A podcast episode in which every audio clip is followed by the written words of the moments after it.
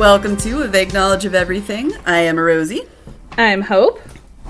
And today we are going to be talking about something that is pretty close to the hearts of a lot of women in our age group. Uh, it's something we see a lot on social media. We're going to talk about multi level marketing companies. So, first off, um, before we even get into talking about it, I want to say I don't want to shame anybody who has been involved or is involved in a multi level marketing company. Uh, I, I don't, my problem is not with the people who are in. Uh, my problem isn't with the distributors necessarily, unless they're doing horrible things. My problem is with the companies and the way they recruit, their practices, and that kind of stuff. Uh, so if you've sent me 15 messages about LuLaRoe. Don't worry about it. It's fine. I'm not blaming you, and I probably like just forgot about it and ignored it. So, anyway, so I want to get that out of the way. No shaming. just is LuLaRoe the leggings company, or am I thinking of Lululemon? Um, LuLaRoe I think, um, t- to be quite honest, and we'll talk more about them later. To be quite honest, I think they named their company to make it sound like Lululemon, but that's just my own opinion.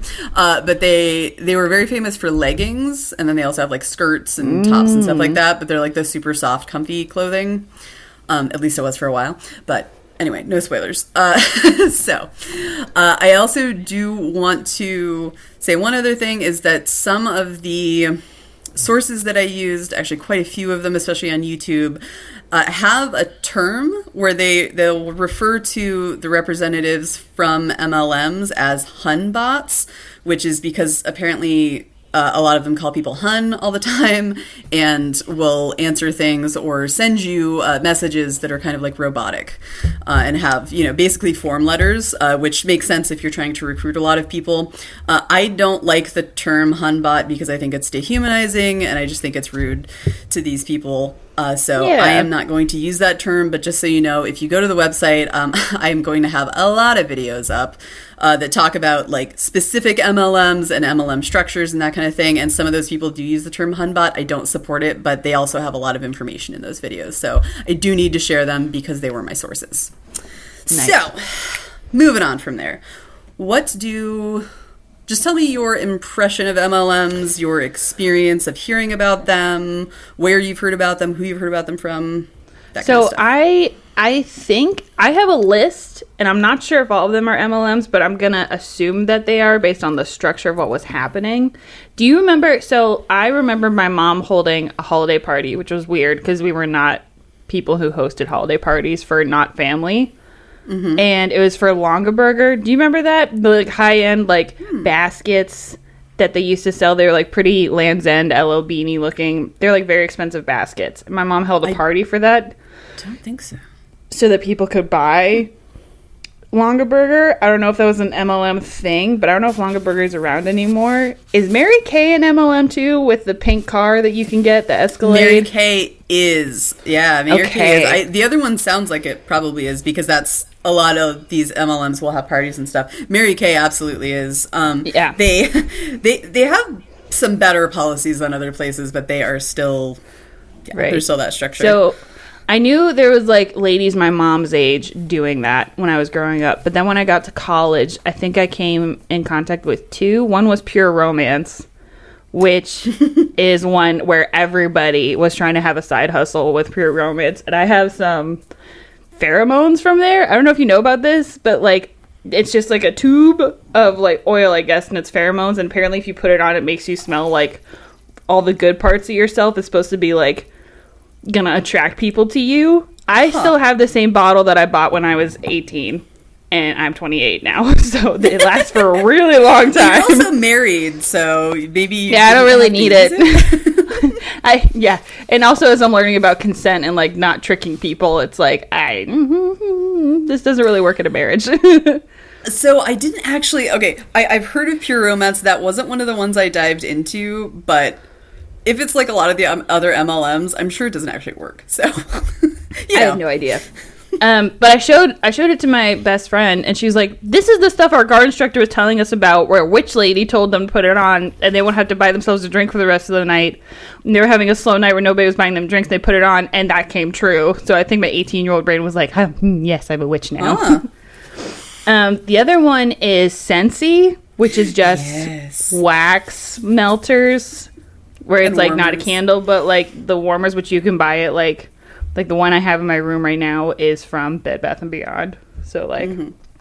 and then I almost became part of one because I wanted to lose weight, and somebody from high school was doing Beachbody, and Beachbody's terrible. Oh my god. and I almost signed up for it, but I was too cheap.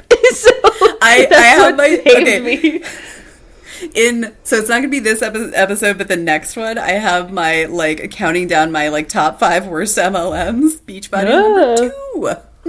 Uh, and it's it's more about like i, I don't want to get into it right now because i'll get into it later. Anyway but yeah And so then- beachbody's bad. I think the last one, I'm not sure if this was an MLM, but whenever there was a lady who came on a sale on Lady Washington, and Matt and I were just completely like enthralled by this lady who was telling us about essential oils and like all the stuff they can do and like all the stuff it can do for our body. And we were like, oh my God, essential oils. Like she got us good. Was and we went and talked to you about it.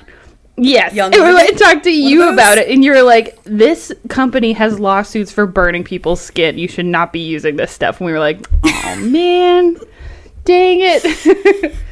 but that's the Yeah, problem that's- is I am so gullible when it comes to capitalism. It sh- it gets me so fast, and like I'll have to talk to Griffin and be like, "No, you can't do that. Like, no, don't. That's no." Well, and and also these companies often misrepresent their products, and since it's kind of like eh, since whoever signs up to buy can be suddenly become like an expert on whatever it is. right. A lot of it is the blind leading the blind, and like people telling each other assumptions, and then those like get run through a game of telephone, and people are just like lying whether they know they are or not. And I think some of them know, but some of them don't, or some of them are just like being really hopeful, and they're suggesting that it can do all these things. You know. It also uh, seems like yeah. there's a heavy emphasis on how this is like for women, like it's woman run, and like the guise of like you can have your own side hustle and like be in charge of your own destiny and blah blah blah blah. Oh and yeah. that's not really the case. It's actually a bunch of smoke and mirrors. Uh, and that's something we'll get into later. And the really funny thing about that is like the essential oils I've seen a lot of women get into. Uh, those companies were started by men. a lot of MLMs were started by men and uh, are using women, which is it's it's interesting. And it's not like men can't start MLM or, or sorry, it's not like a man can't start a company and like have women working at the company like that. That would be totally fine. But the way they target women and specific groups of women is so insidious. Um, yeah, so we'll, we'll Like, get into it a little of- bit more later. like when I think of MLMs, I definitely think of like privileged white lady. Which, Mm-hmm. by the way, did you watch Bo Burnham's Inside the special? I have not. He has a whole song about a white woman's Instagram. It's such a read. It's so funny. Oh, that sounds good. It's good. so funny. I would recommend watching Make Happy first. It's his last special he did in 2016 when he was 25. He's only a year older than me. yeah, So- he's a youngin. Yeah. So, and I think his first special came out in 2013, so he must have only been like 22 or 23.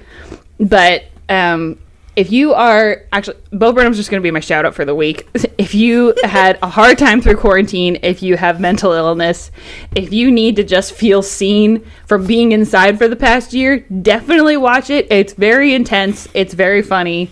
I would highly recommend watching any of Bo Burnham's stuff, especially inside. I haven't stopped listening to the music since we watched it.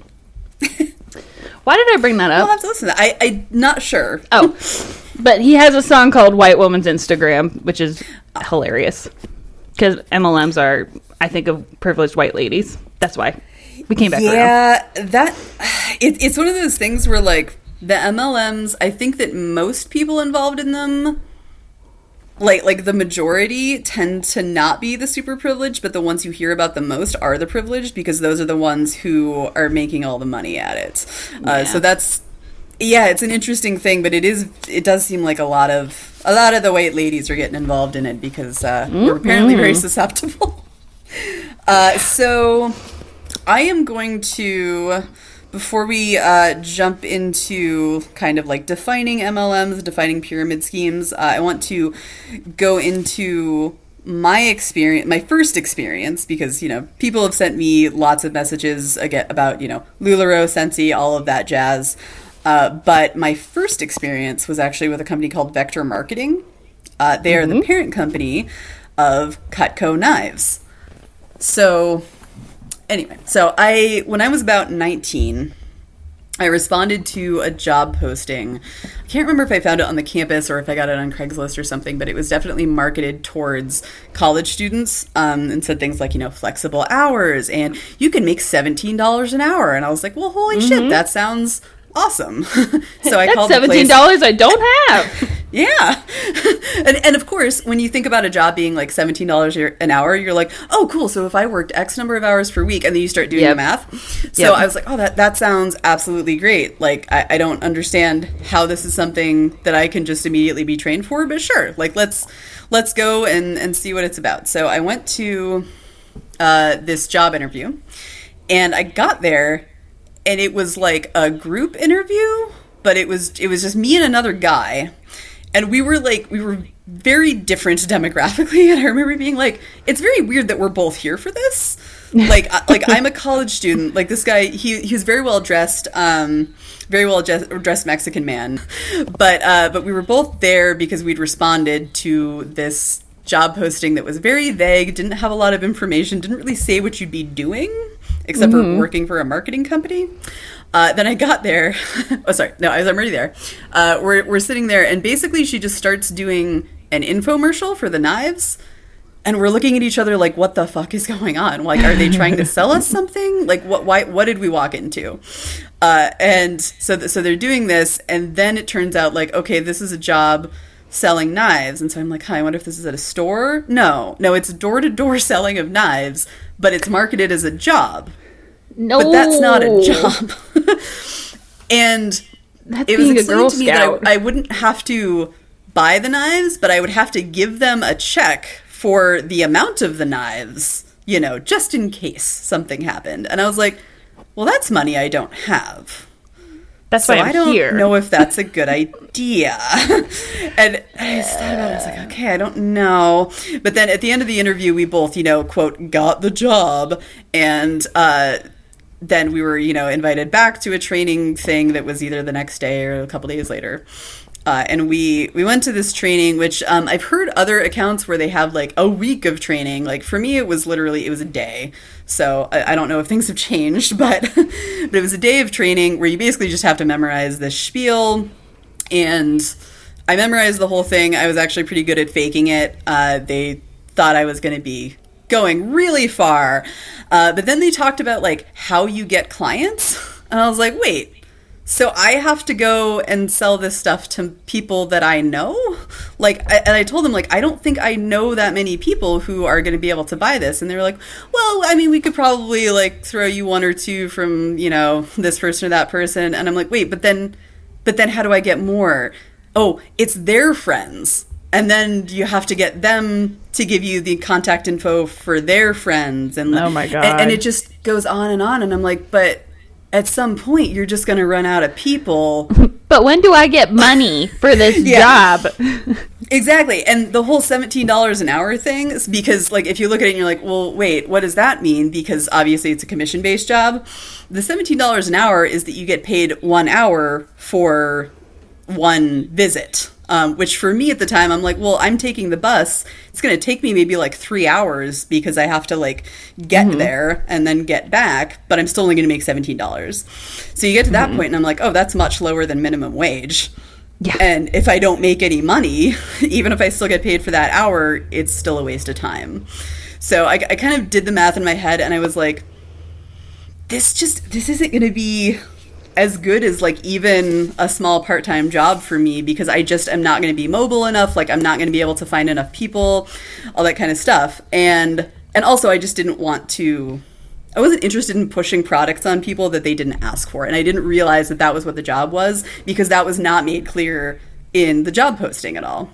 So I thought about it and I was like, I don't know, I don't know. And then magically, the other job that I had applied for, um, which I wasn't qualified for many jobs because I did a lot of volunteering in the summers when I was in teen- when I was a teenager. Which, like, they say that's a really good thing, but that also means like then you can't like get a job as a waitress in college because everyone else has experience and you don't.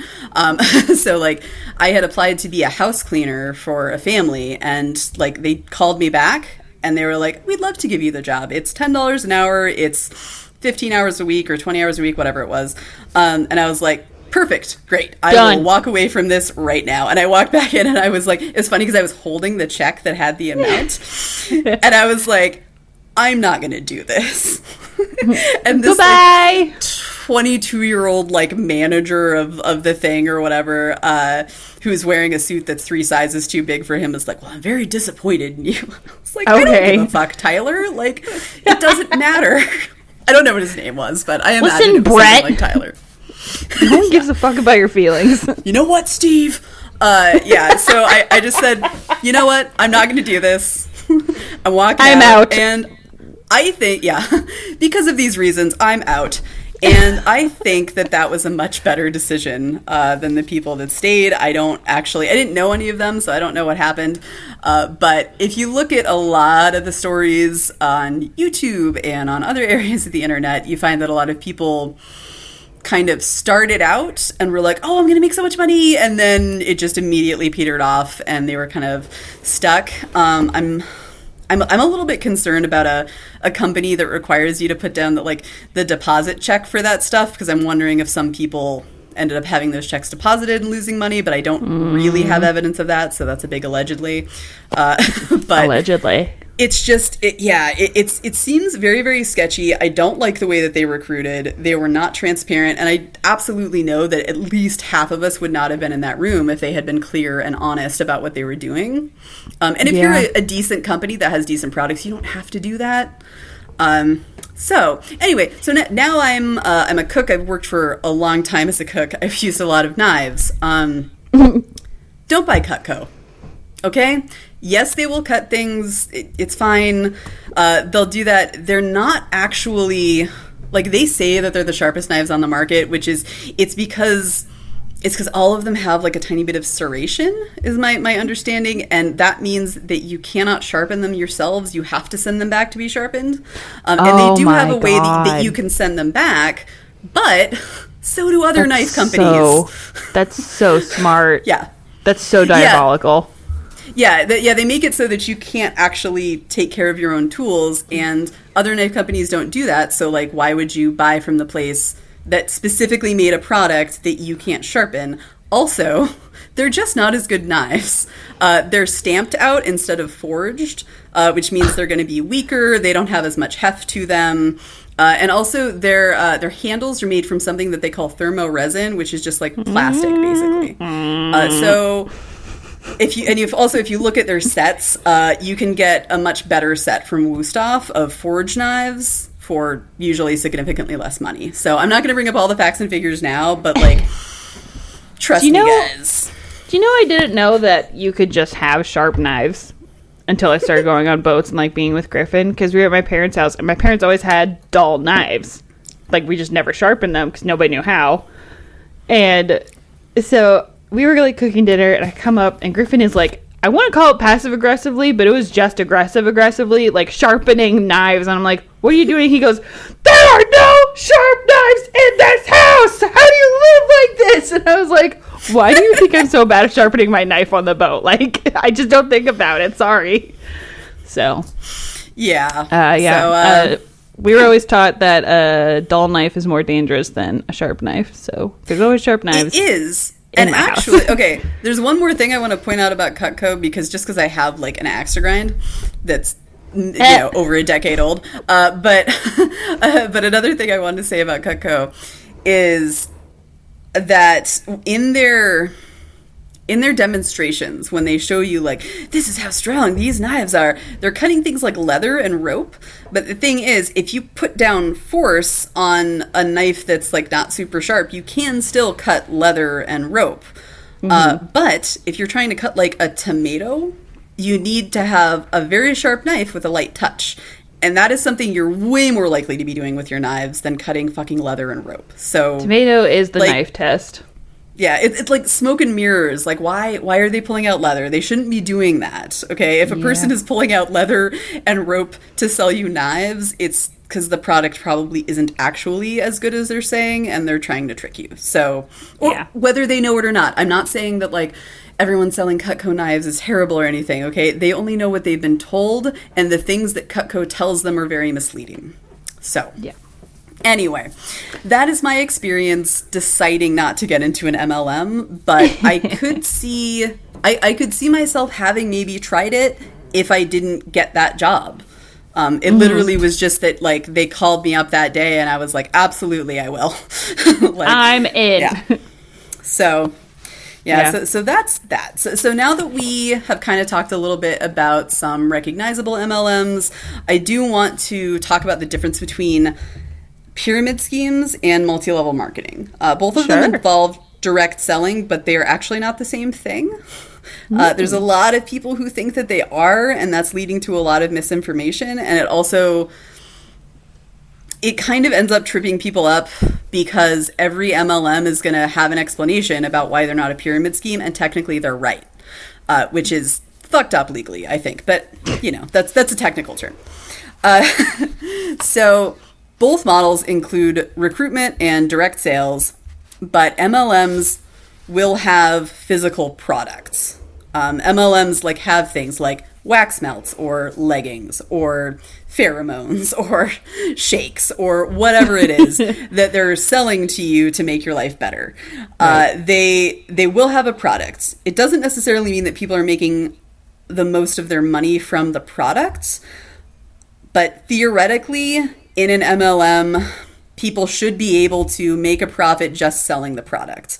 Uh, that doesn't tend to be the real the reality for a lot of people, but that is the legal definition. Um, if a pyramid scheme, um, and this is all in layman's terms, okay, because I'm, I'm just trying to be clear, a pyramid scheme is basically the same structure but without a physical product or if they have a physical product, um, if it can be proven that it's a very, very tiny amount of their income that comes from that, then maybe they can be classified as a pyramid scheme. But generally, it's things like self help that sell classes that turn out to do nothing, you know, and then it ends up kind of, you know, being a bunch of people spending thousands thousands of dollars for nothing and there are actually a lot of people who are still operating this way and are still allowed to operate this way which mystifies me but Yeah. Yeah, so that's the major difference is MLMs have a physical product, pyramid schemes don't. That doesn't mean in my opinion that MLMs are okay. I think that they should broaden the definition for pyramid scheme because a lot of these MLMs should fit under it. Um, in fact, most MLMs that I have heard of. So yeah, so if you go and, and find like like you'll have websites that say like like top ten terrible pyramid schemes and Mary Kay is on there, it's because the person doesn't actually know what a pyramid scheme is. Um, because Mary Kay isn't a pyramid scheme, they're an MLM. So anyway, so that's there.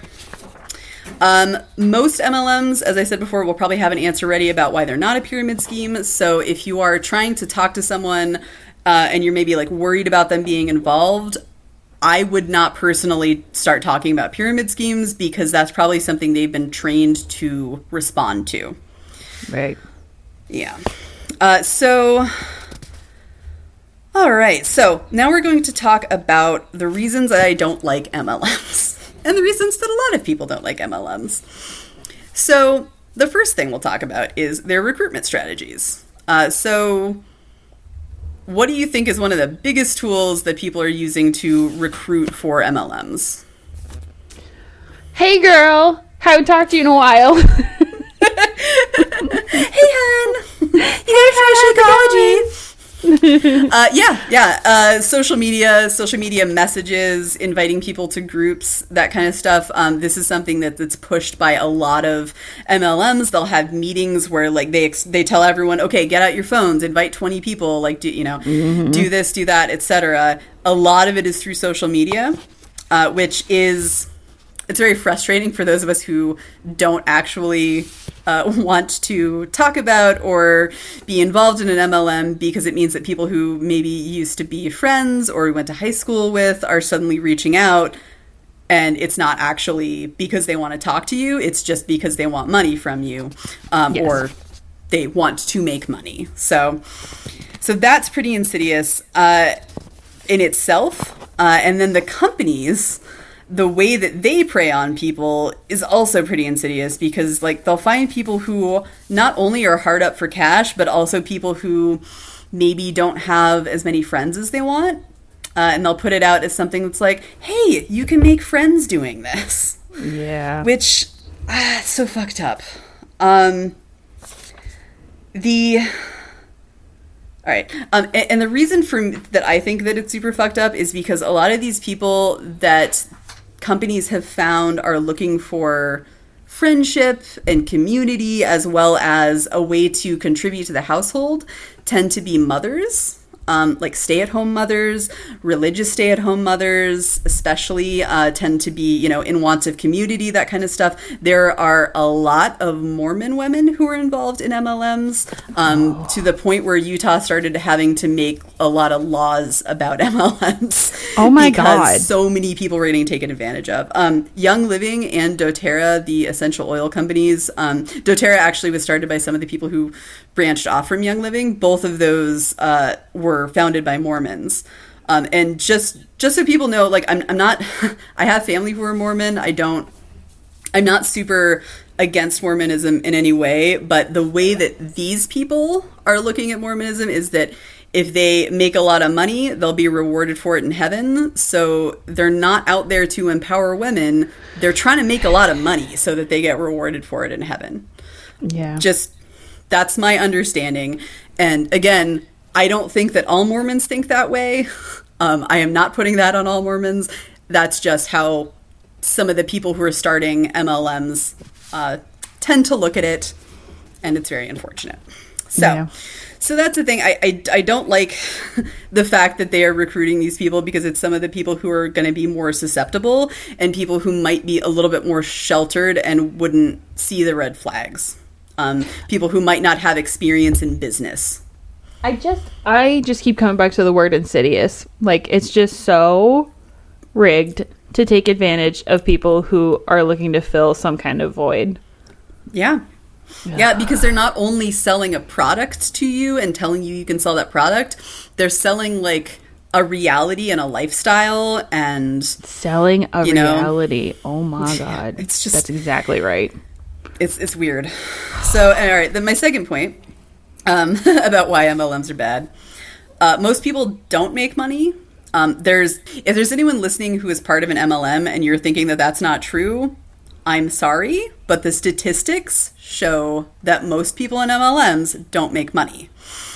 All of the statistics don't necessarily agree, but over like MLMs in the US, it's over 90 to 95% of people aren't making money and maybe actively losing money. So it's really only people at the top that are actually making money out of this, which it's not what they they teach you will happen, but if you think about things like market saturation, it makes sense.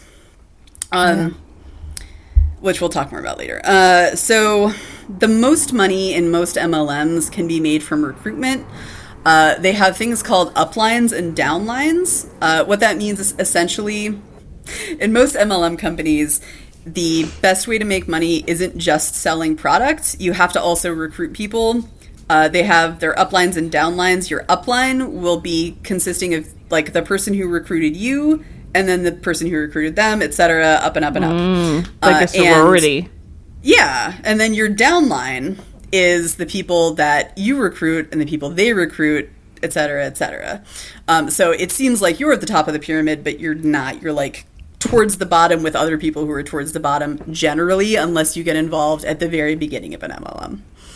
Uh, so that, that's what uplines and downlines are, if that makes sense. Um, basically, your upline is people making more money than you, your downline is people making less money than you. And Everyone's losing. yeah. well, most people are losing. Some people win, but most people lose. Uh, the the people who make the most money are the ones who get in early and recruit a lot of people uh, because they usually make a percentage of whatever the people below them make, which also means the people below them are starting out making less money, and it's going to be like it seems like you're just going to get less and less the farther down you go. Uh, yeah, it's it's not great. Uh, they they it's it's not technically illegal, but again, if it can be proved that a company is making the most money off of recruitment and only a small portion off of the actual physical product, then that's when it enters pyramid scheme territory. Um, a I lot of these like- have been accused of being pyramid schemes, but many of them have been found to technically not be, even if they're not great. I feel like so much of America is built on it's not technically illegal, but Yeah. It's the letter of the law instead of the spirit of the law. So it's like people wearing masks and then they put it over their mouth, but not over their mouth and nose. It's like, I'm wearing a mask. letter of the law, but not the spirit of the law. Jesus, we need merch. Yeah. Anyway, All right. Right. Yeah. So so that's yeah that's kind of what that is. Is it, it, that's why I want the definition of pyramid scheme to be broadened because there's too many companies that don't fall under it and should. So the next thing I want to talk about is market saturation. Uh, so I mentioned that earlier, but it's it's basically one of the biggest concerns that a lot of people have about MLMs. Uh, especially if you if you notice like if an MLM comes into a small town and suddenly blows up, like years ago it was Scentsy in my hometown, and I started like getting a bunch of messages from people I hadn't heard from in years, and getting like you know invitations to groups to go buy wax warmers and all this kinds of stuff and i was like I- i'm not interested. But it was really interesting to me to see how many people were interested because it didn't i was like this doesn't seem like a huge money making thing but they must be convinced that it is Yeah. um, I'm not sure if that many people have made a lot of money off of Scentsy. I do know one person who I've known since I was a kid who has been saying she made a lot of money off of it, but that's the only person in my hometown who's been saying that. Yeah. uh, at least in recent years. So I'm kind of wondering. I'm like, was it only a couple people in town who made money, and then everyone else got involved and lost money, or what happened? I don't know. the Um, the worst if anyone is, wants to let me know, please do. You can reach out to me and talk to me about that. again, this is from 10 years ago in my first like, you know, semester at college. So everything was new and magical and it felt like I was at a perpetual sleepover, but the stuff she had smelled so good. I was like, "Oh my god." And it would like fill up a whole room. I don't know if it was just like, "Wow, look at this. I'd never seen like a wax melter before." She's the one who also introduced me to Pinterest. So like my life was changing very quickly. Uh, wax melters, I'm sure, are fine, but I. You can buy them at stores, like you bought one at Bed Bath and Beyond. Like it, it's kind of the crux of the issue for me is that a lot of these products are just available elsewhere, and they're usually cheaper. Like I, yeah, it's a very odd thing. But but yeah, so so market saturation. If I I don't think I quite defined it is it's effectively if you reach a point where none of you can sell because everyone already has the product they want oh and there just aren't enough consumers to continue buying and supporting the number of people who are selling um, and that gets really like the, the reason that a lot of mlms get to that point especially like in small towns and stuff like that is because of the recruiting. If you want to make more money you have to start recruiting people. But then if you recruit people you're a taking away a possible customer of yours and b creating your own competition um, but you have to do this in mlms in order to make enough money to really make it worth it. Uh, according to most of the people who i had heard any account from uh, most of the research that i've done. Can I say something about wax melters before we move on real quick? sure. Speaking of wax melters and Pinterest, something that I saw is if you are sick, what you can do is get a wax melter and wax v- and melt Vicks into it, and that will like disperse Vicks into your room and like clear up your nose and stuff.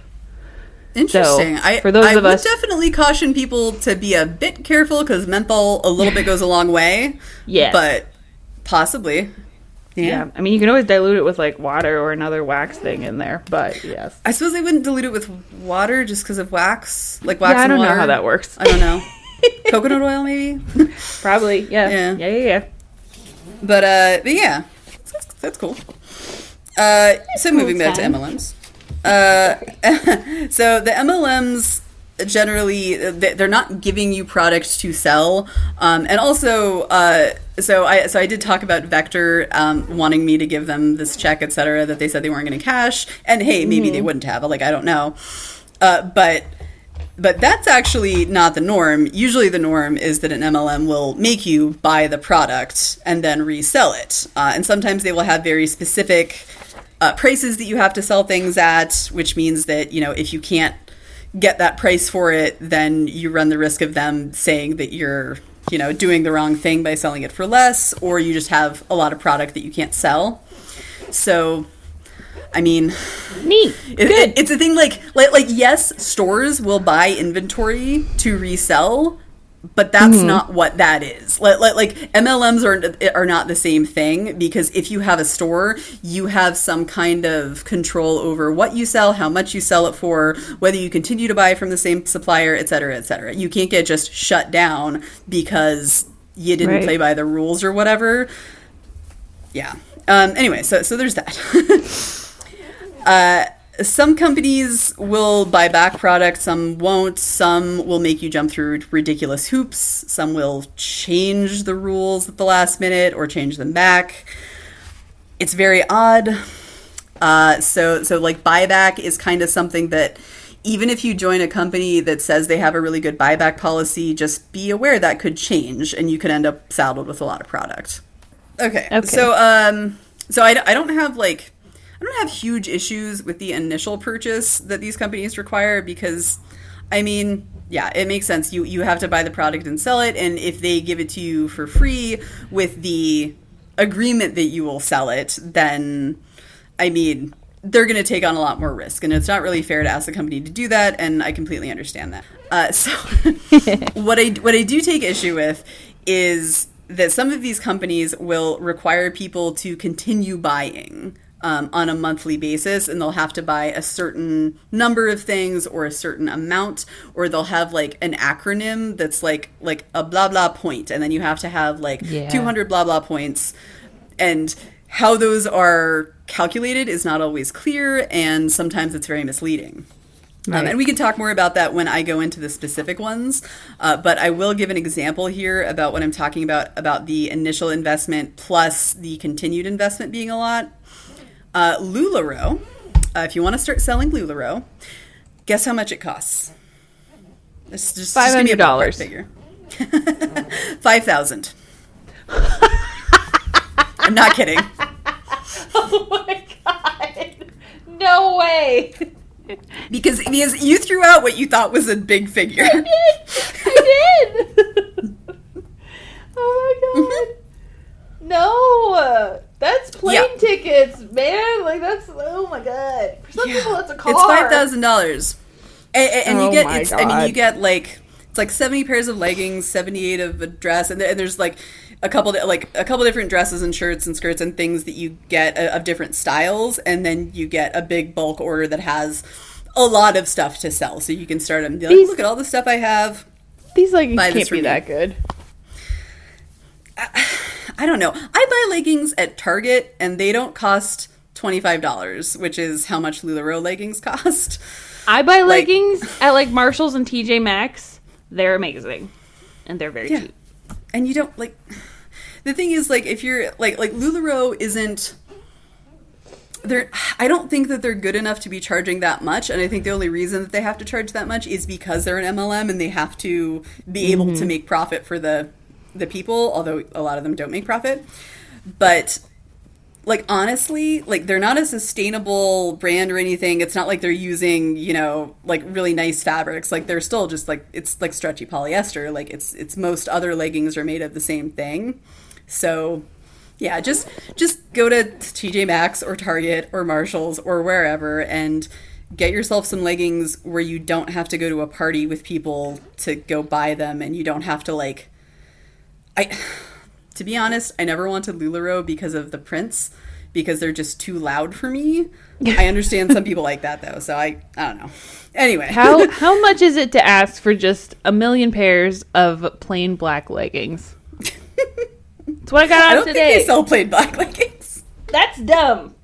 Because I have everybody plain black leggings plain on black today. leggings. Yeah, yeah. I have some um some Savage Fenty leggings, which actually are. Oh, I think they are more expensive than the. These are Than the other uh, hand me down Calvin Kleins from my sister Faith because they got you holes in the crotch. So they're my home pants. Yeah, when they get the holes in the crotch, they just become the home pants. All right, so so yeah, so it costs five thousand dollars to start selling Lularoe, which blew my mind when I found out about it because I know so many people who've been involved in it, and I don't know if any of them had that money to spend. So I I would be not at all surprised if most of the people I know who are selling Lularoe started out at a deficit, like had to buy it on their credit card, oh my uh, which like it's it's not great. And like i understand not everyone has five grand and sometimes you do have to you know take out a loan to start a business etc but that's not what you're doing. Uh yeah. And we'll talk more about like whether you're starting a business and what that means later but lularoe is a great example of a company that requires you to keep buying when you probably won't have sold all of the stuff that you already have yet you know? So you so you get that $5000 initial thing and then every month you have to buy 33 pieces. Uh, so i suppose you could buy just the cheapest pieces but what i looked up was the wholesale prices for LuLaRoe, and the lowest wholesale price I could find, and I don't know what it's for because it wasn't it, it wasn't an exhaustive list of everything, but it just said like they range from this much to this much. Um, the lowest price I could find was eight dollars and fifty cents. So if you multiply that by 33, and, and obviously you're not going to get all of the same cheap thing, but let's just say you did. Um, if you multiply that by 33, you're spending $280.50 per month then. And if you haven't sold off the stuff you've already bought, like you might end up spending like six, seven thousand before you're like making any of that back. Really, it's it's insane. nope. Yeah, it's ridiculous. And and of course, what a lot of people experience with Lularoe is that it was great at first, and then once the market got saturated, they couldn't sell their product anymore. Uh, Yep. And there were also lots of other issues with them, but we can save that for that next episode. All right, because Lularoe is like amazingly horrible in so many ways. Uh, so if you, this is my next point, and I want to be very I, want to be nice about this and I want to be kind, but I also don't want to be confusing. So Okay. I'm going to be a little blunt.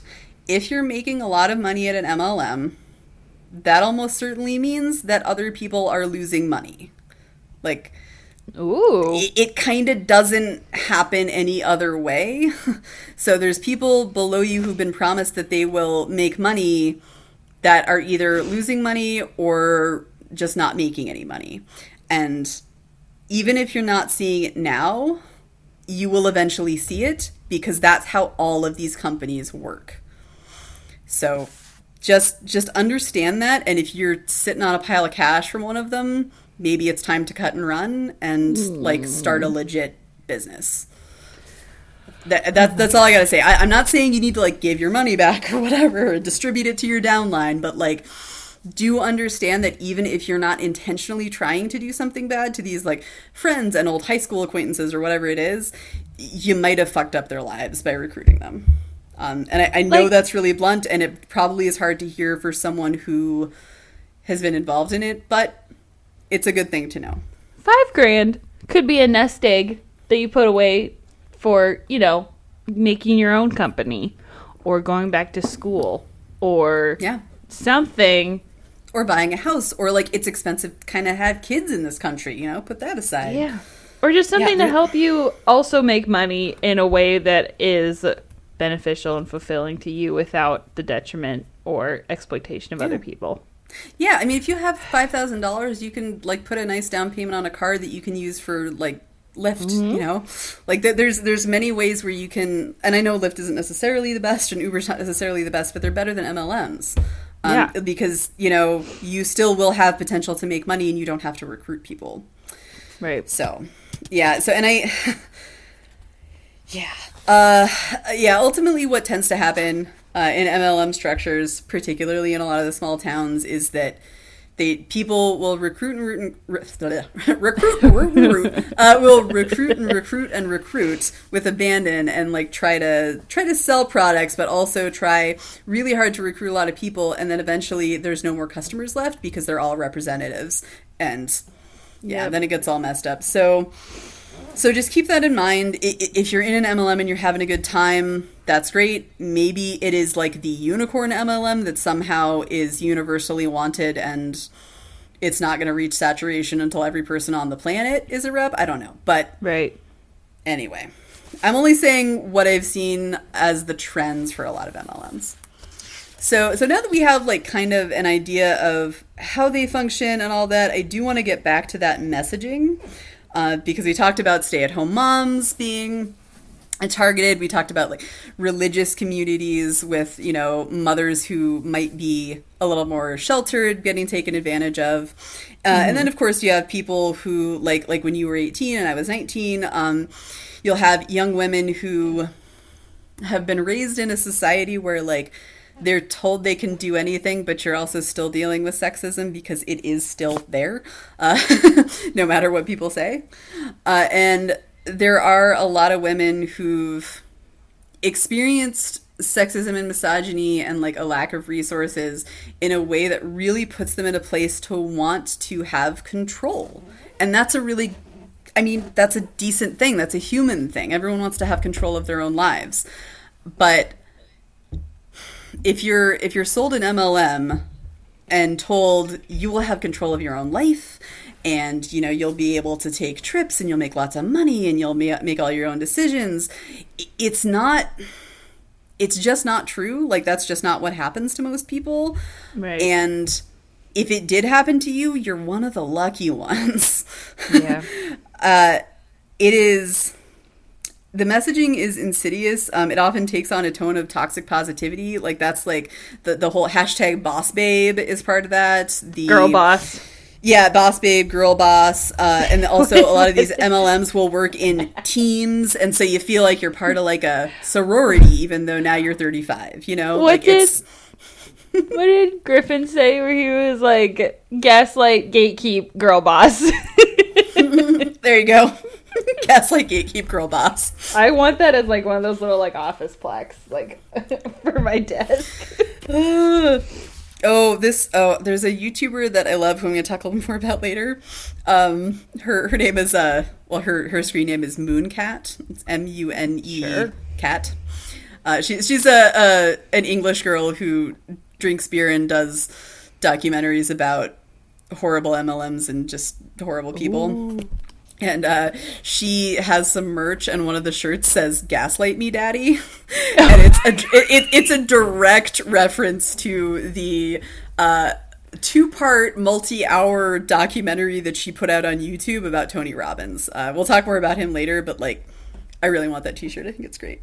I'm looking that up So- right now because I want to send it to Griffin. Yeah, it's just a black shirt that says "Gaslight Me, Daddy."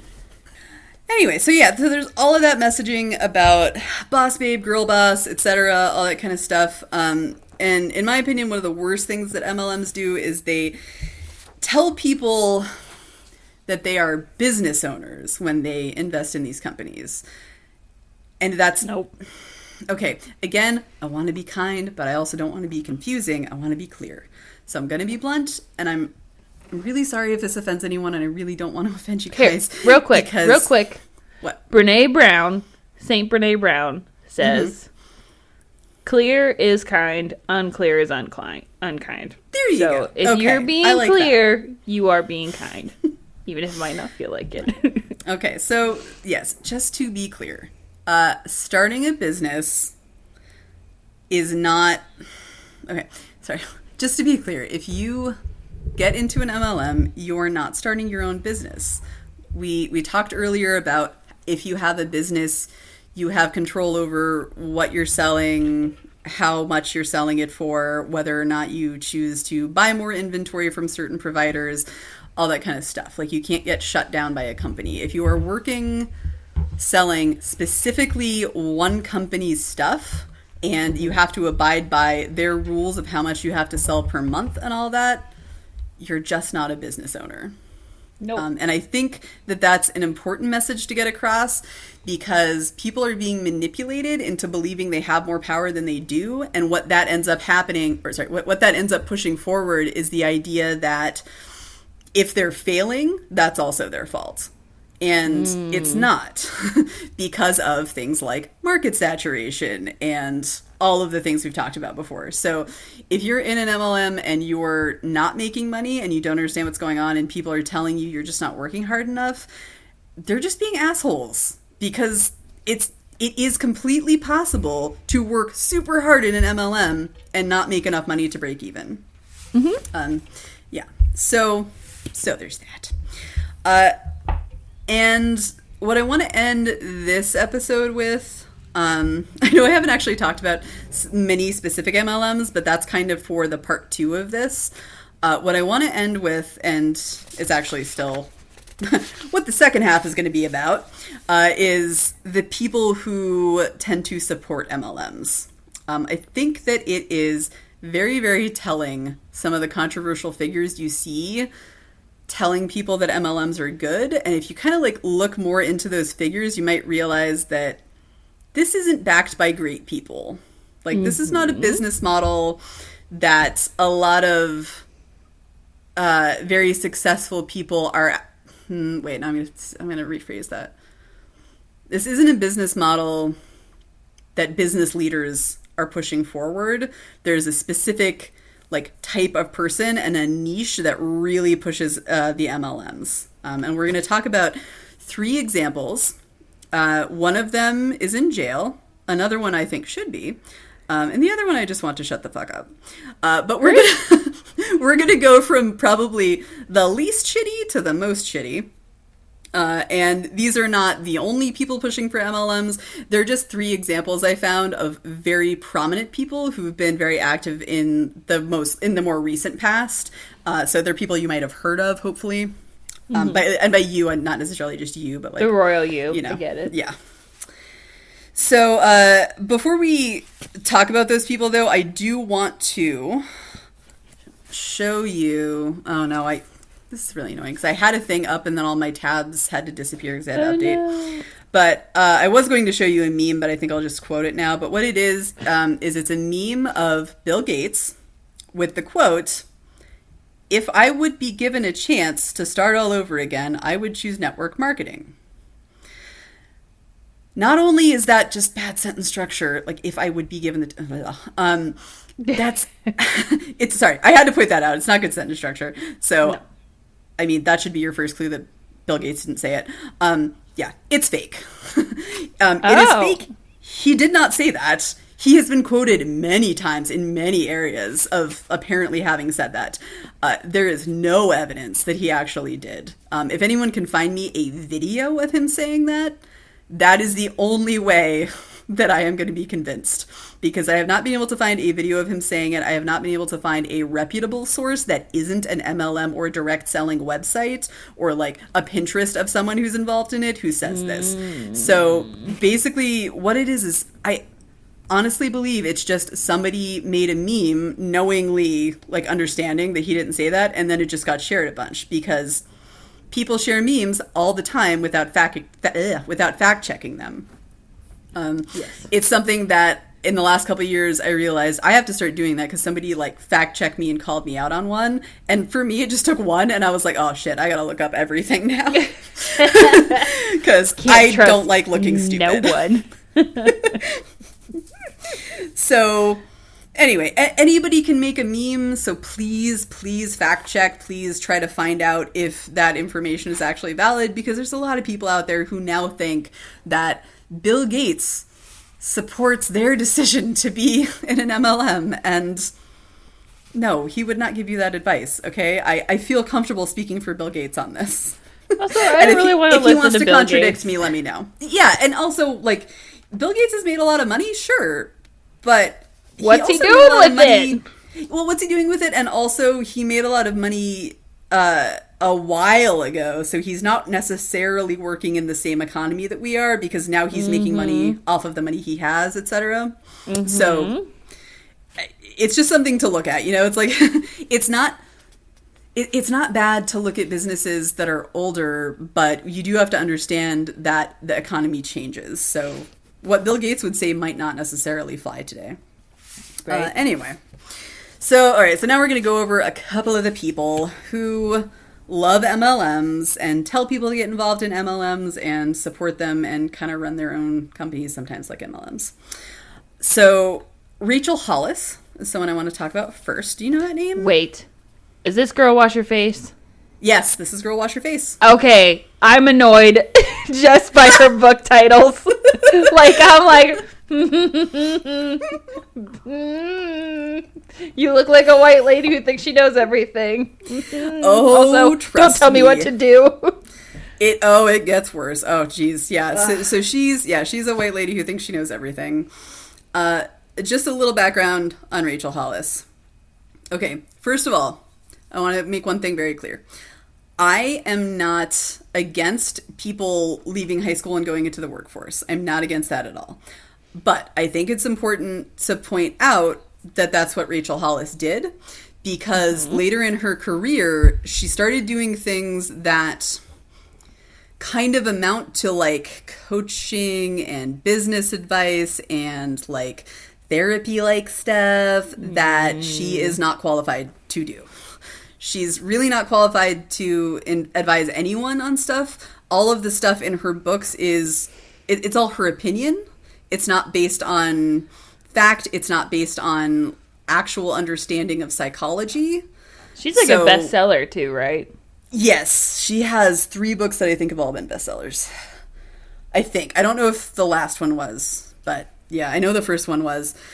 Anyway, so she's yeah, but but, but let's let's let's uh, scoot back from Girl Wash Your Face because that didn't happen until t- 2018. Um, but so she actually she started she started a business earlier. I couldn't find out. She she did have like a party planning business at some point, which uh, I'm not I'm not downplaying. It's fine. Okay, she lived in LA. Lots of people plan parties. Okay, it's fine to plan parties. It's fine to be a party planner. I know a lot of us want to like shit on that, but I don't think that I don't think that that's the important thing to shit on here. Uh, so so she she did that, and she would have you believe that she started that business. Uh, just by hard work and by being really good at stuff and by getting up early, blah blah blah blah blah. blah. Yeah.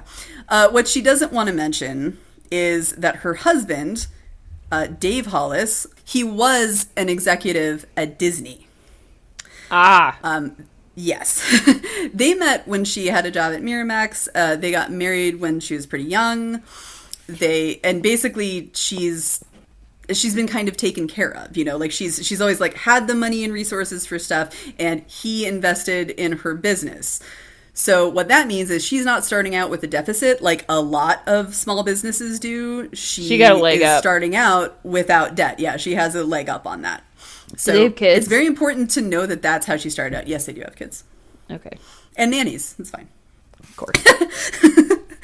We'll, we'll talk more about that later. I have a video of her that I'm going to show you that's going to just make you so mad. no. It's going to be great. So in 2013, she launched she launched uh, Chic Media, which is a lifestyle and content company. So basically, she's like, I want to do Goop, but more Christian. So, because because she does have kind of a Christian edge to her. She curses a lot, but like she's still very uh, popular in the. I'm not a regular which I think Christian. I'm a cool Christian. yeah, yeah, effectively. so, yeah, so she launched Chic Media, and Oh God. and it actually like it did well. I think like it did okay. Um, then she propelled herself in the spotlight when she uh, she actually she posted this post where she has stretch marks and she's showing her body. Uh, she's in a a bikini and she's just saying like, "Hey, stretch marks are fine. Own your body. This is how you got your kids. Like, don't don't worry about it." And like honestly, some a message that's that's actually like if you divorce it from everything else about her and you just saw that post, you'd be Right. like, "Yeah, However, she's a small, petite, slender, blonde, white lady. If someone else had posted that in 2013, it would have not Yeah. have the same effect. 2021 Yeah. is a change in climate. However, 2013 was much different.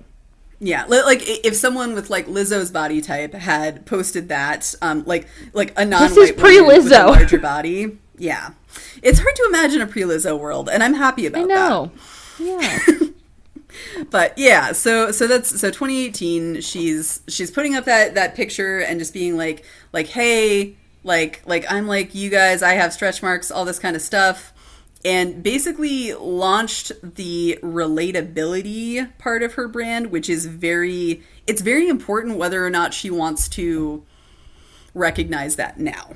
Okay, but she yeah anyway so so then in 2018 she came out with her first uh, book which was entitled girl wash your face um, on the face of it washing your face isn't like bad advice but it is kind of a condescending book title um, mm-hmm. from insider.com um, there i found an article that says Girl Wash Your Face is a self help book in which Rachel talks about, quote, real issues and, quote, the specific practical strategies that helped her move past them, according to the book's description on Amazon.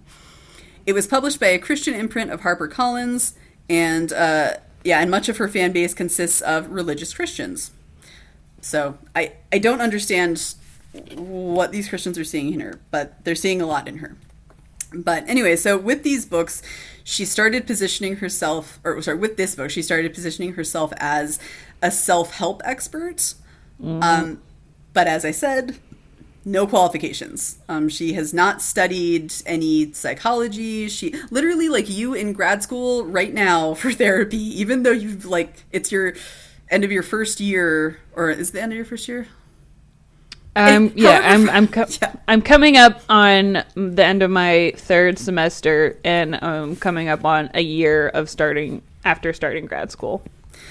Okay, so and and you are so much more qualified to give advice than Rachel Hollis is because you've actually studied something about people and you know psychology and therapy. So yeah, anyway, I'm looking so at her have, Instagram right now. It's it's just it's so frustrating for me to see people who are just like oh, I'm a coach. Like no, you're not. like like that's a word that means something. So yeah. Mm. So anyway, so she doesn't actually have the qualifications to do this. Uh, it does look like she was also leading a fairly cushy life before all this happened. So I really don't think that she understands what it's like to not be privileged. I think she thinks she does, but anyway. Um, yeah. In 2018, her husband left his position at Disney to work for her newly rebranded company, which was changed from Chic Media to Hollis Co. Um, then basically them together, uh, they started hosting these Rise women's conferences with her at the helm. Um, it expanded. They started offering clothes, jewelry, a daily live stream. Um, the live stream was called Start Today, and it featured her and her husband. Um, their marriage started becoming an integral part of their brand, which really came to bite them in the ass later when they decided to get divorced. Oh my god. Uh, so so she I think recently she kind of revealed that she doesn't know that much about dating after she and her husband had given like lots and lots of advice about relationships. Or no, she said she didn't know anything about relationships. That's what it was. Yeah. they, they only got lots divorced. And lots of relationship advice. They only got divorced in 2020. Yeah. Are, are, they actually divorced? I knew they had announced it. I wasn't sure if they were actually divorced yet. I'm, I'm looking at the announcement one right now. But it looks like it was a conscious uncoupling kind of divorce, not like a well. It, it, would have to be because they both work at the company. Yeah. so yeah, uh, so yeah, so she she then uh, she releases her second book. So this is before they got divorced. She releases her second book, "Girl Stop Apologizing," in 2019. Um, like her first book, it became a big success. It was a New York Times bestseller, and honestly, I could see people wanting to buy that book saying girl stop apologizing. It's it's giving you license to stop apologizing which a lot of women feel like they have to do a lot. So mm-hmm. i mean i get it. I get why people would buy that. Um yeah. But again it doesn't have um, and, and I haven't read it myself, but I've read many, many thorough book reviews, and just doesn't seem like it has any information that's actually helpful, um, other than like common sense stuff that you already know so that was kind of her peak in you know 2019 when she had published her second book. She was you know making a lot of money off of her company. Uh, marriage was still in existence. I don't know if it was great but it was there. Anyway uh, so yeah so, she, so she's got that but then stuff starts going downhill. Uh, the the thing that first kind of pissed me off was that i heard that she would quote herself on her Instagram, which just to begin with is douchey. Um, just to be like, here's a quote, and then Rachel Hollis. It's like, dude, that's your Instagram. Like, what what are you doing? That Uh, you. and and what's even worse is that it turns out that they're not even her quotes. Um, she was stealing them from self-help books, uh, and there's and there's articles where it, it, all of this has been found. So I guess okay, Oh she's allegedly stealing these quotes, but like they're the same quotes. It's like word for word, except for like with one word changed. Uh, the the worst one that I have found was she ripped off Maya Angelou's book title and "Still I Rise" by putting "Still I Rise" and then crediting herself.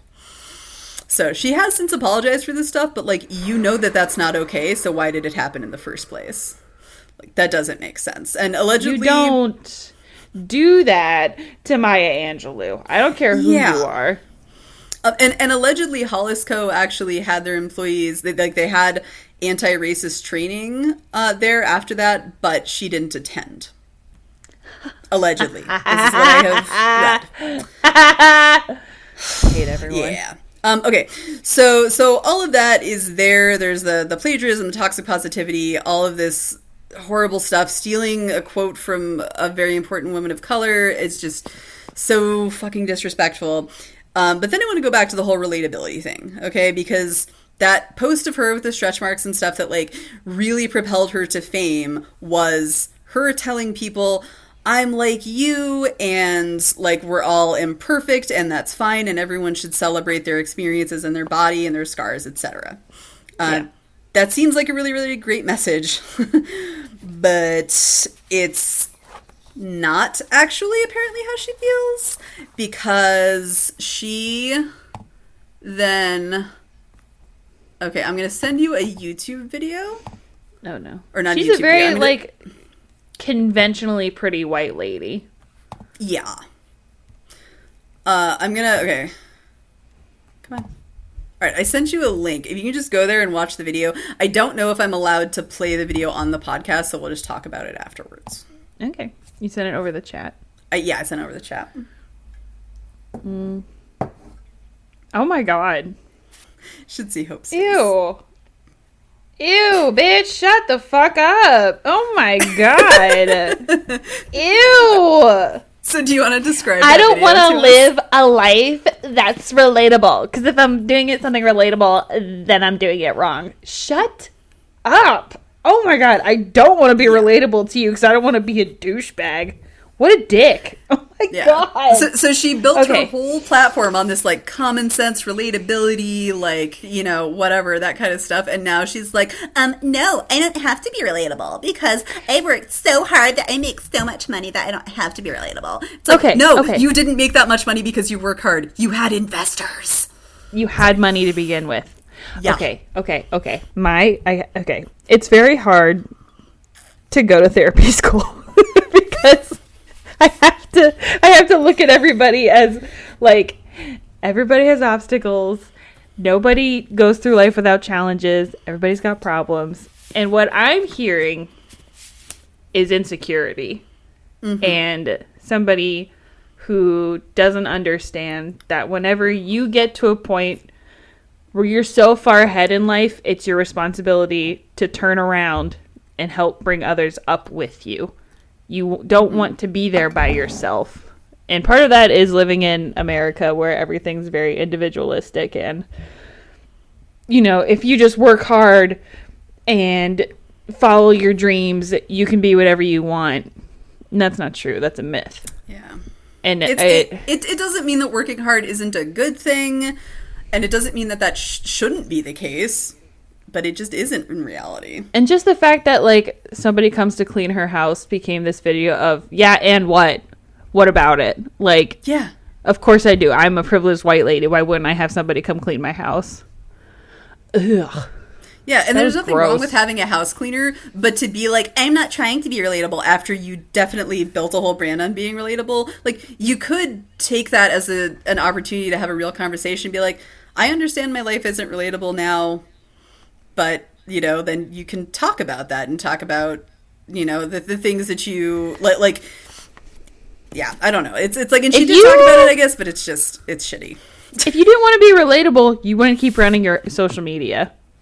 Yeah. You would just like have a website where people can buy your stuff. Yeah, that, that's the You wouldn't like- have videos. Yeah, so so- and and also like they were doing things like like the daily videos with her and her husband. They were doing that to give advice to married couples or people who were getting married. They were trying to be relatable. Um, she just doesn't want to admit it now because she's at a point of not being relatable, and she doesn't want to. She doesn't want to admit that her life has changed so much. And well, How old is she? does. I don't know.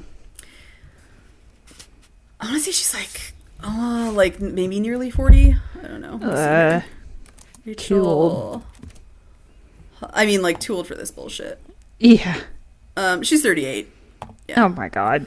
I mean, so she's she's like five years older than me, and I Do they preach the gospel of therapy? decades behind. Um, she okay. She actually does tell people to go to therapy. No, but Which does is- she go to therapy? I see. That's the thing. Is like I think that I think that she does say that she goes to therapy or has been to therapy. But you talk about going to therapy or putting in the work.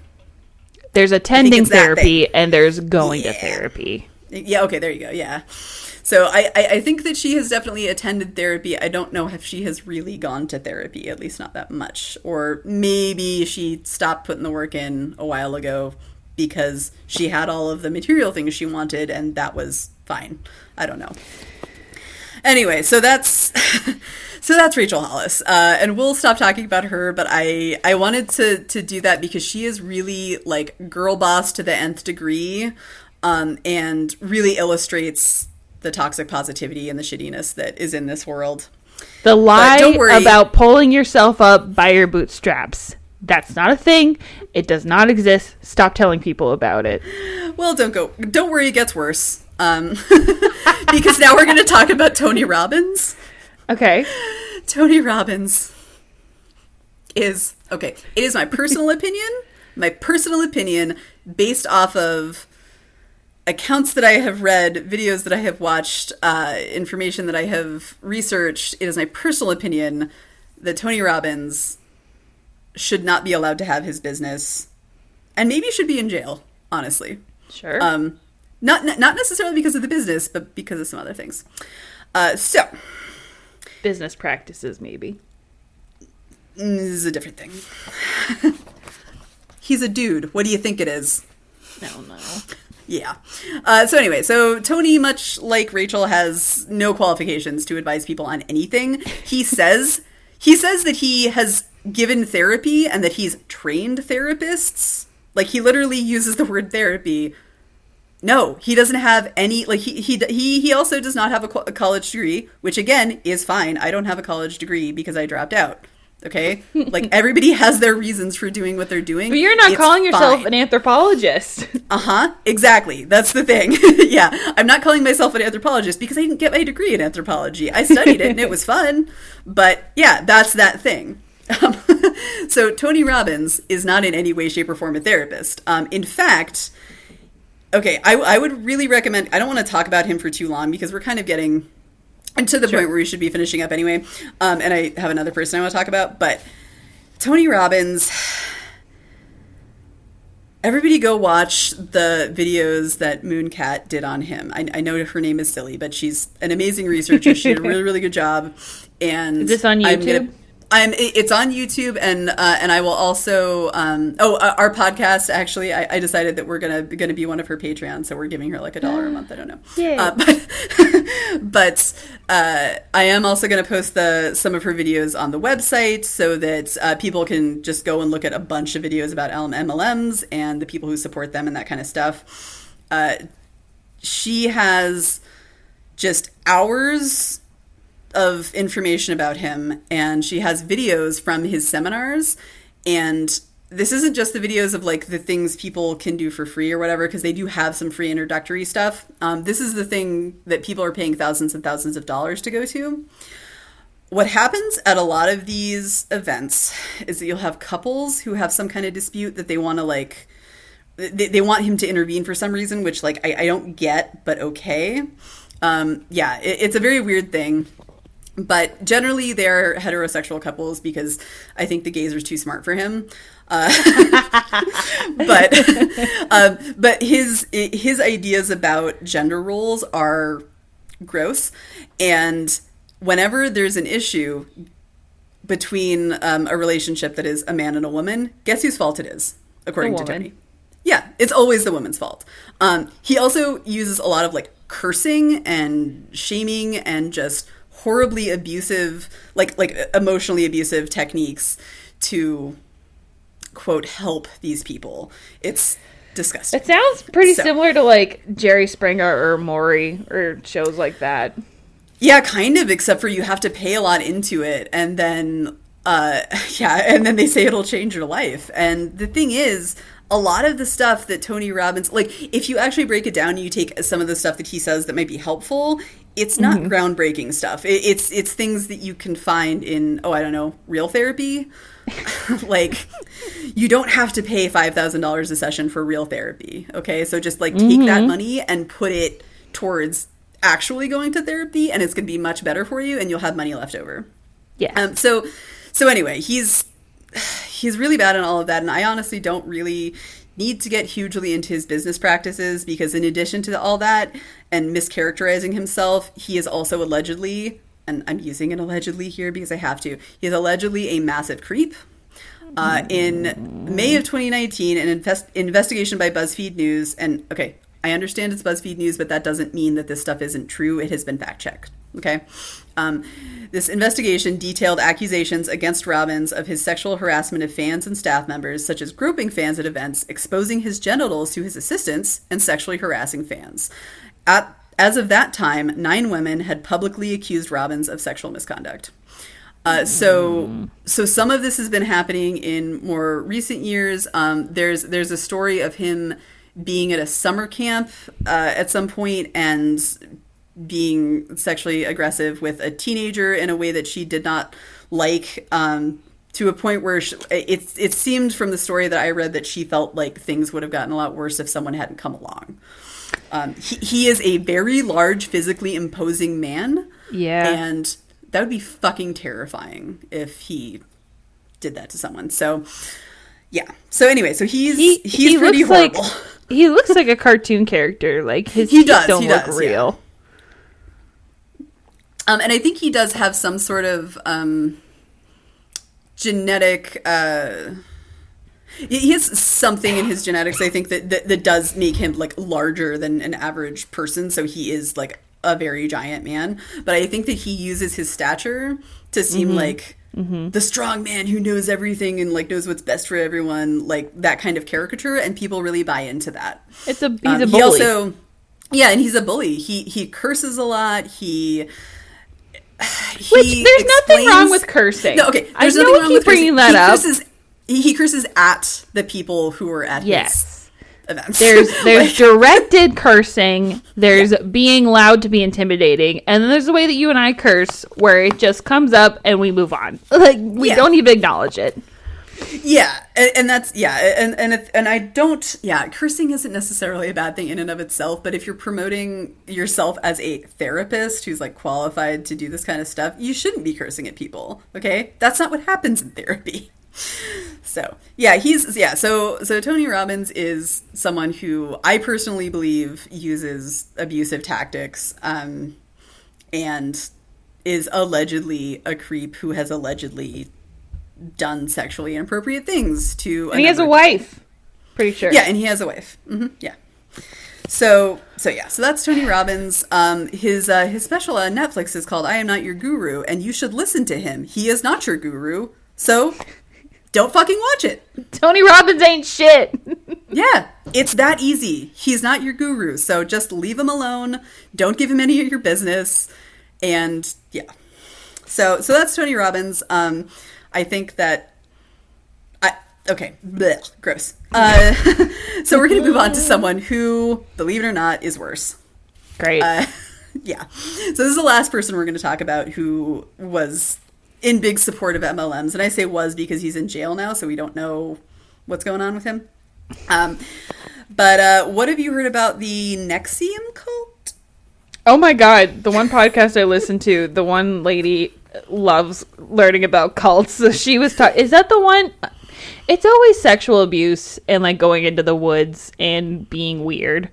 So Uh, I don't know about going into the woods. Um, th- this one was a cult where so so it started out as like an executive success program like they call it esp but like uh, it evolved into this uh, this group NXIVM which it's basically like a self-help group about like how to make your life better and make more money and improve everything about you like that kind of stuff you know? Um like stuff that a searcher might be interested in finding and like maybe they would find some value. And and there might be some kind of therapy technique in there. There's a lot of what's called nlp or neurolinguistic programming. Don't really have time to get into it but it's kind of shady. Tony robbins also does it.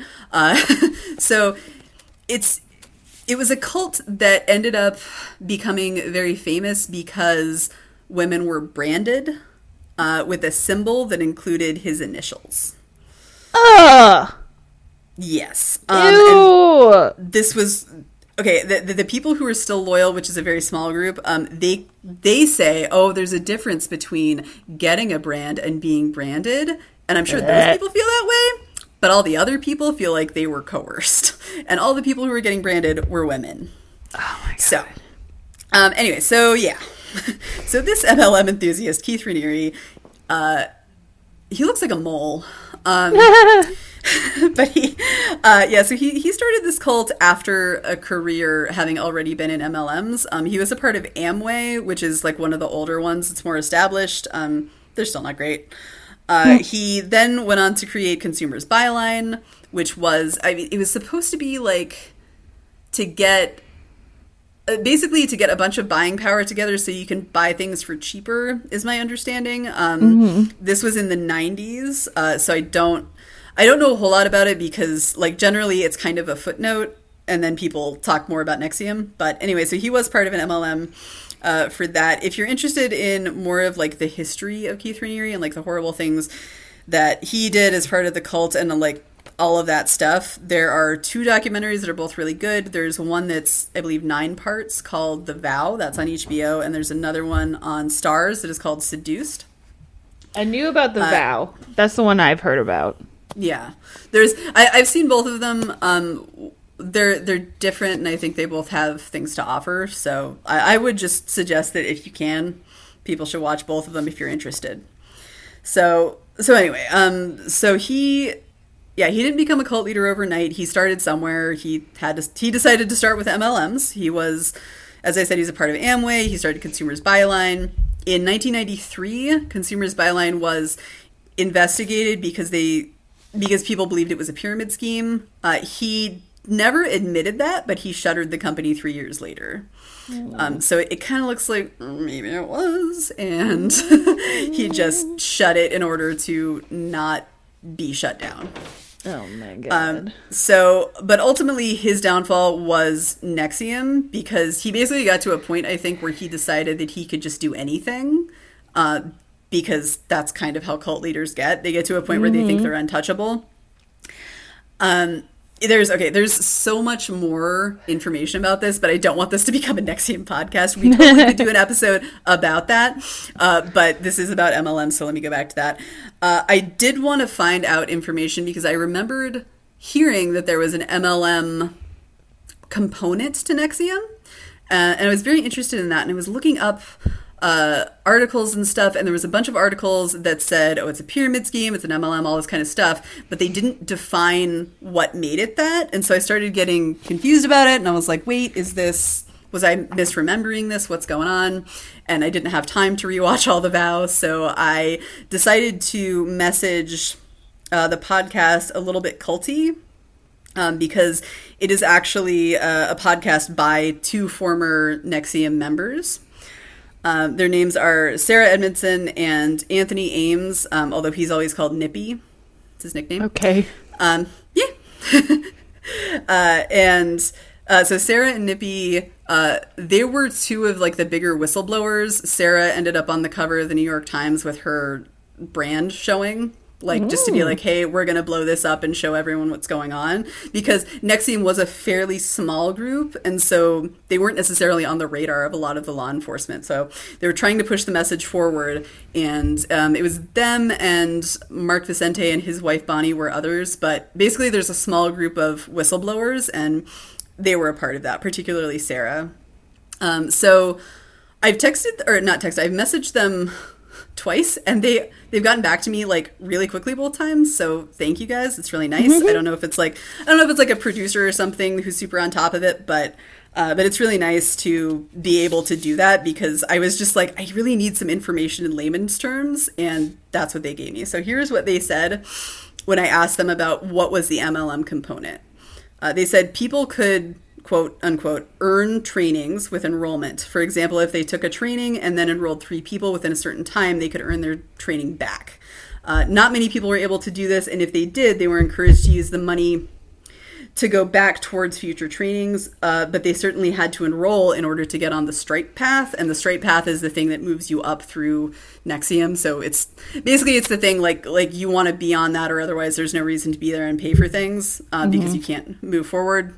So that is the MLM component of theirs. And as you see, like with other MLMs, it often doesn't work out most people didn't make their money back. And in this case, because there's not a specific product, to me it seems like it was actually a pyramid scheme. Although I don't know if he was technically accused of that. Because when you start branding people, like people stop caring about white collar crime as much. Uh, because yeah, um, and, and and it will be quite clear he did not physically brand people, but there is abundant evidence that he was the one who was in charge and was telling people that this was going to be happening. Right. So, so yeah. So go watch the documentaries. That's very interesting. But I just thought it was a really interesting thing that one of the most recent cult leaders that we've all been disgusted by was someone who is an enthusiast for MLMs. Like that shouldn't make you feel that good. Right. Doesn't make me feel that good. So, so those are our squad of the more recent heavy heavy hitters who preach the gospel of multi-level marketing. We have a, a, Karen who steals quotes from women of color, an alleged sex predator, and a cult leader who is also a sexual predator who went to jail for his crimes. Oh my god. So, I I'm not saying that everybody who's involved in MLMs is a terrible person, okay? As I said, the people who have been recruited to sell the things, um I I, I don't blame you. I understand. I understand. But but the people at the top of these companies, they are not there to empower people. No matter what they say, they're not there to empower people. The way that they like have confusing literature that makes it hard to understand how much you need to spend and how much you might earn, that should be a red flag. And the fact that these companies are being pushed by people like Rachel Hollis, Tony Robbins, and Keith Raniere, like that should all be a red flag if you're looking to get into something. Um, and just to bring it back, over 90% of people either don't make money or lose money in these companies. So just think about that the next time someone reaches out to you or if you are currently in an MLM. Like if you're not losing money right now, it's probably time to cut and run. Mm-hmm. But that's yeah. just my opinion. So that's what I got. do you have shout outs? uh, do I have shout outs? Yes. Uh, so Gen Z of the week. For the, Oh yeah. Oh, I do. Gen Z of the week is. I'm sorry. I, I need to look her back up. So let me see. Oh, it's another Rachel, but it's a good Rachel this time. A not Karen Rachel. yeah, it's a not Karen Rachel. Uh, let me see here. Okay, so uh, our Gen Z of the week is Rachel Cheng. Pew, pew, pew, uh, this, because it is graduation season, mm-hmm. this is mm-hmm. another graduation speech that we'll be talking about. But yeah, Rachel Cheng was, uh, yeah, she was the class salutatorian, and uh, she, similarly to Paxton Smith, who was our Gen Z of last week, she gave uh, an impassioned speech that did not necessarily fit in with the traditional speech you might give at that time. Uh, she decided to talk about racism um, specific racism that's being faced by a lot of her peers. Uh, she had a lot of support kind of at the beginning of the speech, but then she started getting booed when she referenced the conflict in between Israel and Palestine. Mm. There, she said she was mostly getting booed by Zionists and white supremacists. Um, if anyone doesn't know about the conflicts going on between Israel and Palestine, try to look at some balanced news about it and form your own opinions. I I personally think that Palestine should be receiving support and that Israel is they- they're they're violating uh, what they said they would do. Like It's a lot to unpack. They said they wouldn't bomb. Yeah, there's, there's a lot to unpack. Uh, but suffice it to say, I watched that speech and I was incredibly impressed to see a teenager stand up there and say all this stuff completely non-apologetically with people booing her at her own graduation. Uh, Yeah. It is it is amazing. It is something that should be supported, and uh, particularly in this case because she had a bunch of people flood her Instagram account with uh, reports, and Instagram shut down her account because of this. Wow. It's yeah. Instagram shut down her account. They later kind of backpedaled and like I don't know if they issued an apology, but they they did backpedal and she now does have an account again.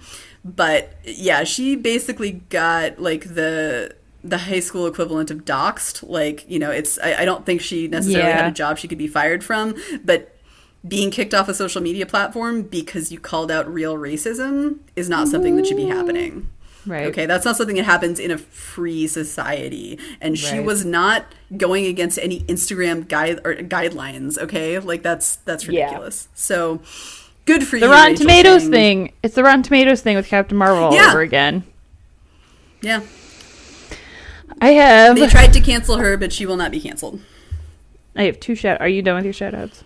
Uh, no, that, that- so Okay. uh, yeah, no. sorry, that was Gen Z of the week. The the shout outs that I have, um, I'm gonna shout out two YouTube channels. I already shouted out one multiple times, uh, which was Munecat. She's the one who has the Tony Robbins documentaries. Um, she's really great. Go watch her stuff. Also, there's another channel that's uh, it's called the iilluminaughtii, and it's uh, it's I L L U M I N A U G H T I I. I think Um, Like naughty. naughty. Yeah.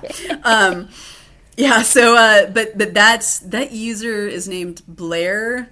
Uh, she doesn't actually show her face. It's like a cartoon, and she has a pyramid for a head. She talks about pyramid Oh, schemes. cool. Uh, but uh, but yeah, there's they're really well produced videos that have a lot of information, and they are also very well cited. Um, Ah. Those so so actually, what I'm going to be doing is I'm going to be posting for this and for the next episode. I'm going to be posting a bunch of the videos that I used for this because the YouTubers out there are really getting on their game about like citing sources and being just really Yeah. a wealth of information. Uh, and I found the iilluminaughtii to be a really really good source for that. So. So yeah. Eugene Eugene from the Try Guys released an anti-Asian hate documentary on YouTube. It's like an hour long. Oh, I think I did see that. Yeah. Nice. Um, I've uh, well, I'm gonna shout out Eugene, I guess again, and then Bo Burnham, and then also today's June twentieth, so shout out to all the dads out there. I have Shout a dad and a father-in-law. Shout out to the dads, and also on this day, year of our Lord 2021, my sister, Mr. Jim Business, is six years sober. Pew, pew, pew! Yay! Yeah, she did it. I don't know if she listens to the podcast, but we she does. stand sobriety in this on this podcast. We do.